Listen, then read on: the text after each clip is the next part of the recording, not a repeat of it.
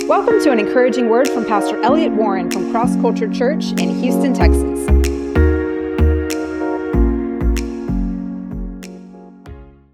Now ask yourself, have you ever been desperate in prayer? You sometimes you start to make deals with God. You anybody ever done that?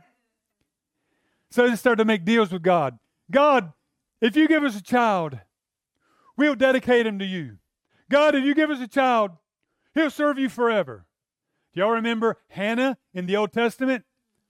She had a dream, right? And what she began to do? She began to pray, and she got so desperate one day. And she says, God, if you give me a child, he'll be yours. I'll take him and leave him in the temple.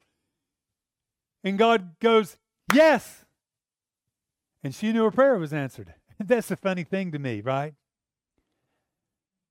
But God made her barren. So, and he, why? Because he wanted her to pray that prayer. This is what I believe happened to um, Zacharias. They were getting older, and then, and then they began to pray more like that. God, we, he'll be yours. We'll raise him this way. We dedicate him to do this for you. And God said yes. The reason why I believe that too is because of the call of God on his life, right? The, the angel says, um, Here's your son, and he's going to do. Okay, back. Let me back up. We've heard your prayer. You're going to have a son, and he's going to be dedicated to do this, this, and this, right? We've heard your prayer, and so what? You're going to have a son, and he's going to do. That's why I believe he prayed that dedication. You see what I'm saying? But guess what? Hannah knew her prayer was answered. Zacharias didn't. God answered him when he was praying probably years earlier, and he never knew it. I think that's an amazing thing. So I just, I felt to encourage people with this. I remember as I was writing this down, there's some of you who have prayed for things in the past. You asked, you believed. Now, maybe there's some things you realize you were praying that was off. That wasn't, that wasn't God's will. But there's other things, dreams that God gave you, things put God put in your heart. You prayed, you asked for, and I believe God said yes, but you just haven't seen it yet because it's not time yet. The time hasn't come for you to see it. I want you to be encouraged. Some of you might be like this couple right here, sort of like the window's passed. You know, it's too late. Uh, too much time's gone by. You know, it's probably never going to happen anymore. Let me just encourage you. You don't you don't know what God might do, but how many times has God waited until natural hope was gone before he did something? In fact, I would say for so many believers, we get little things happen all the time. The greatest some of the greatest, I won't say just one thing, but the greatest things that we have happen in our lives will be in those areas where it looked like all natural hope was gone. And all that's left is now you just have to trust in God because you can't do this on your own.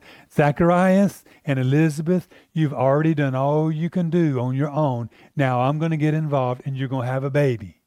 And you better believe it, right? And then what happens? Guess what happens then? Or you don't have to guess, we just read it.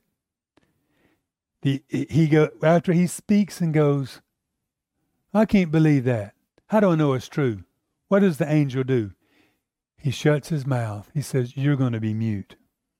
Look at that. You're going to be mute mute and not speak until the day these things take place. Wow. Okay because you didn't believe my words. God's wanting to do a miracle. He's going to bless this man with the miracle. The man says a word of doubt against it. And it so is wrong. God judges it right then. He still loves the man. But what he says, what comes out of his mouth, is so dangerous. It's so contrary to what God wants to do. He shuts it right then. He says, this is not going to come out of your mouth one more time. And and why did he make him mute? Why didn't he just rebuke him? I don't know. But what he's doing is telling every single one of us the importance of not letting negative words of doubt come out of your mouth because they are spiritually powerful and they will come against what God's going to do. He says, You're not going to open up your mouth one more time until this baby is born, until it's done. Then I'll let you talk. What a message for us, truly. And I, I just want to say negative, doubting words often sound like reasoning and wisdom. But you see, there's nothing wrong with r- reasoning, is there? Right? Nothing. But when it's contrary to faith and what God is speaking, you need to be able to discern the difference between faith and reason. And when God is saying something, your reasoning needs to submit to faith. Are y'all with me? How many times I've been in situations when God wanted to do something and everyone thought it was so wise and mature to say things that are just reason. And it's not that you could never have said reason, but you feel that spirit of doubt and fear in it, right? It's it's so communicative when that comes out. It just hits you the wrong way. You know, you can have you can have something in you that God's called you to do, and the enemy can speak through another person. One of the, the most negative words and it just hits you and it goes on the inside of you and if you listen to it it will kill the faith on the inside of you.